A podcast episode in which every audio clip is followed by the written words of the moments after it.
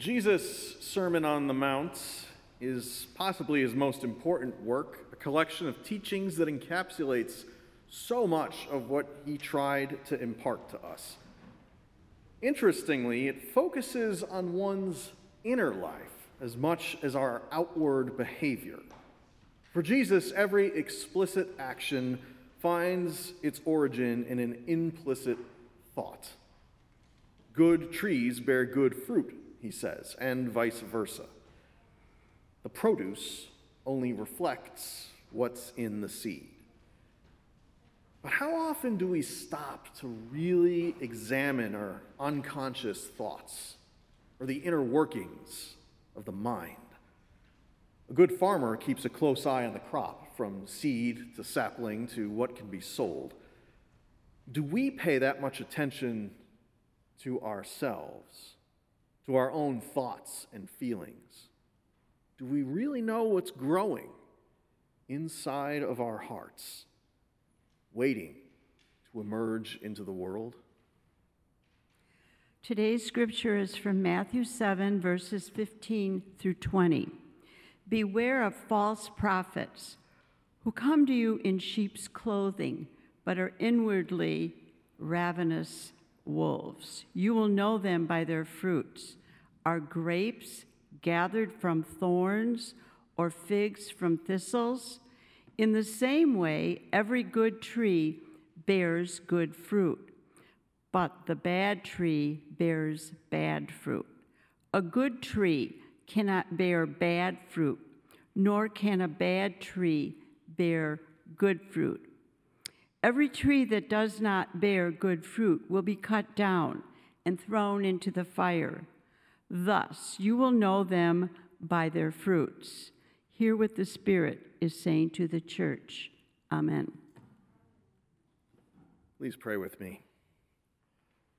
Everlasting God, may the words of my mouth and the meditations upon all of our hearts serve to glorify you. And may they be in keeping with the teachings of our Savior Jesus Christ, in whose name we pray. Amen. Seth? Seth, what do you think? I snap out of my reverie, remembering that I'm sitting in a worship planning meeting. I'm distracted, clearly. You see, there's this enormous wooden table in our conference room, scarred and scratched and hewn from some massive heap of wood. I often joke that the church was built around this table because it's simply too large to fit through any door.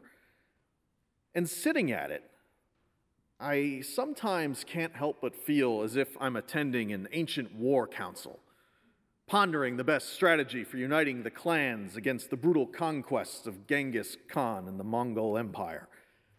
I dramatically stroke my rough, imaginary beard, thinking hard about whether it's better to live under a tyrant or to die gloriously in battle.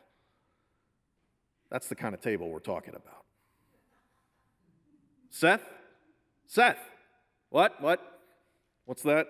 I reply, unaware that I'm being asked whether the choir ought to sing from the chancel steps or from the choir loft on Sunday. Yeah, yeah, yeah, yeah, sure, that's, uh, that sounds great. I clear my throat and try to focus on the task at hand, but it's difficult to concentrate.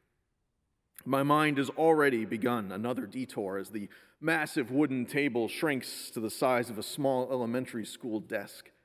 I'm back in third grade math class, my mind wandering as the teacher calls me up to the chalkboard to solve some math problem that I haven't been paying attention to. Seth? Mr. Carey? Are you paying attention? My notebook is filled with drawings of strange creatures and little anthropomorphic numbers. They began as equations, but I started doodling eyes and appendages on them and what was a simple matter of long division has become a desperate fight for survival. The seven, brandishing a two handed sword, battles the other numbers, his back to the edge of a cliff. It's not looking good for seven, who's about to be divided in two. In the midst of this memory, I find myself pondering the respective merits of left and right brain thinking. Society tells us that math equations are more useful, more important, of more inherent value than the imaginative drawings of an eight year old kid with an overactive imagination. I mean, the phrase overactive imagination says it all, doesn't it? A lot of folks will tell you that it's math and not imagination that builds rocket ships.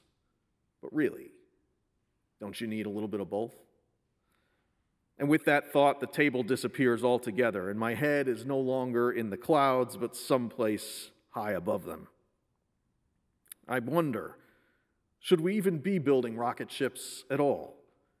I mean, maybe we never should have gone to outer space. I know that's a controversial statement. Putting a man on the moon is one of humankind's greatest achievements.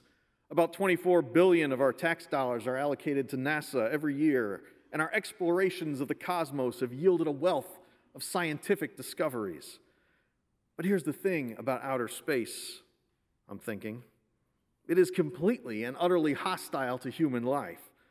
Like a fish out of water, human beings can't survive in that endless void for long. It's cold enough to freeze you solid in 12 hours and hot enough to incinerate you if you're close to a star. That's a moot point, though, because you won't be able to breathe. Without an oxygen tank, you'll asphyxiate in 90 seconds. And this is all to say nothing of the constant barrage of constant cosmic radiation, the complete and utter silence, and the fact that it's just so big. You don't want to get lost out there. I wrote a song about it once when I was in a band in college. It was called I'm Going to Die in Outer Space.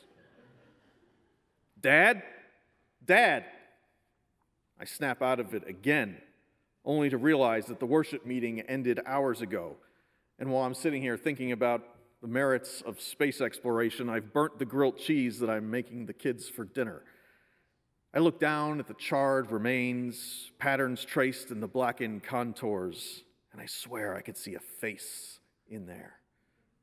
For the face of Jesus, I could probably sell it on eBay for a small fortune. But I think it's my own. The seared butter outlining my own features, the gooey cheese, a metaphor for my own melting brain. I hold the spatula in a white knuckled grip, my only tether to the world outside my mind. I've always been a daydreamer, friends, for lack of a better word. I tend to rely on intuition and hunches, dreams, and waking life. I think almost exclusively in metaphors, which don't necessarily preclude fact. If I told you that I have long conversations with my boots, you'd probably think I was crazy. But has it ever occurred to you that maybe your boots know something that you don't? I tend to get lost in my own thoughts, wandering that sprawling maze of tangents, that vast inland empire that borders the subconscious. I think about stories that I've read, always trying to find the reflection of my own life in there somewhere. I think about the larger world and its problems and its patterns, traced in news articles and my own observations. I think about my kids and what kind of world they will inherit I sometimes wonder if we do, in fact, live in a digital simulation and whether there's any tangible difference between that notion and the Neoplatonic Christian view, which posits that the world of matter is not the real world at all. I think about the church, again, usually in metaphors, the last bastion of sanity in a world gone mad, or an ark to built, built to weather the storms on the horizon. On top of all of these things, I often ponder the possibilities of a multiverse, wondering, as some have claimed, if reality took a radical detour into a new timeline when that pigeon dropped a crust of baguette into the CERN Large Hadron Collider back in 2009.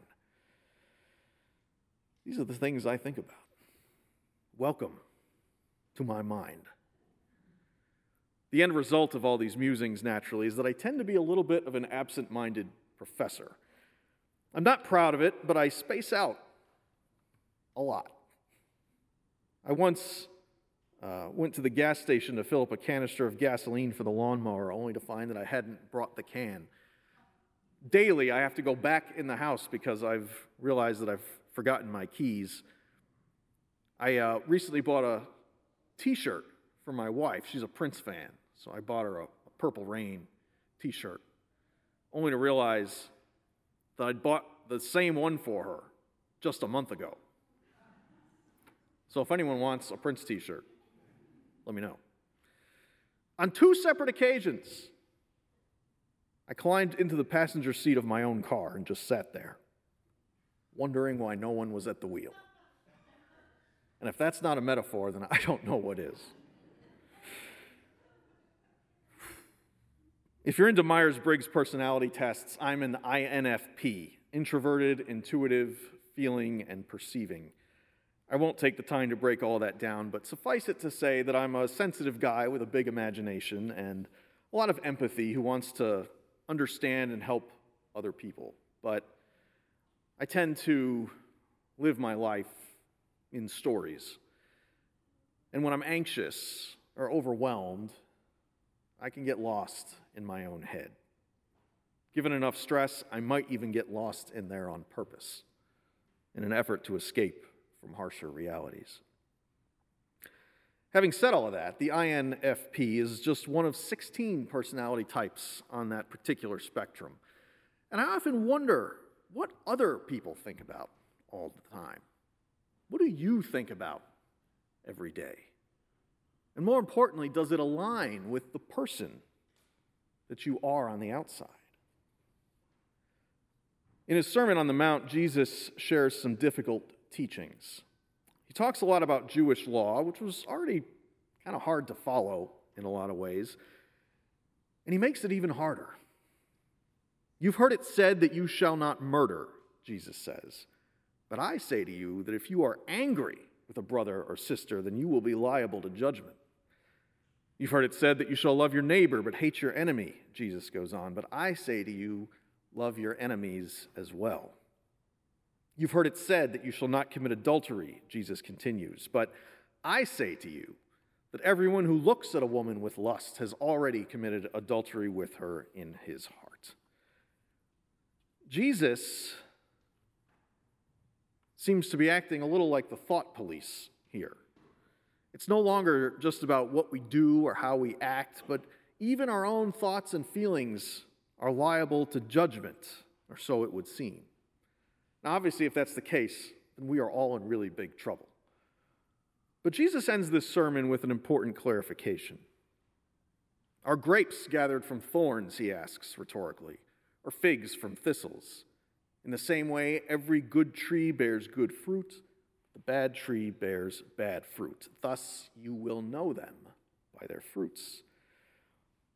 At the end of the day, it's our external behavior, our fruits, that Jesus is concerned with. But he also knows that our actions flow from what is in our hearts. Our thoughts and feelings ultimately determine our behavior. Someone recently posed an ethical quandary to me. She told me that she often feels angry with people, but that she's always really nice and polite with them because she's conflict averse by nature. So, is it better to show kindness, even if I'm feeling angry? She asks me. Or is it better to be honest with people about my feelings? Well, at the time, I told her that kindness is always good. I mean, I don't think it's helpful to lash out at everyone who gets under your skin. But having given it a little more thought and having contemplated this teaching from Jesus for a while, I think I'd like to qualify that response a bit. Kindness is always good, but it's important that our external behavior mirrors our inner life. That's what it means to be genuine and authentic.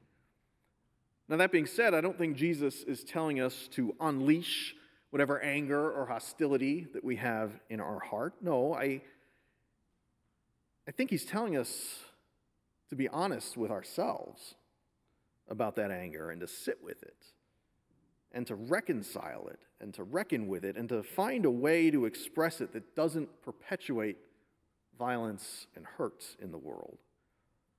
I think Jesus is calling us to turn inward, to descend into that inland empire and discover the root of the feeling and to really understand it.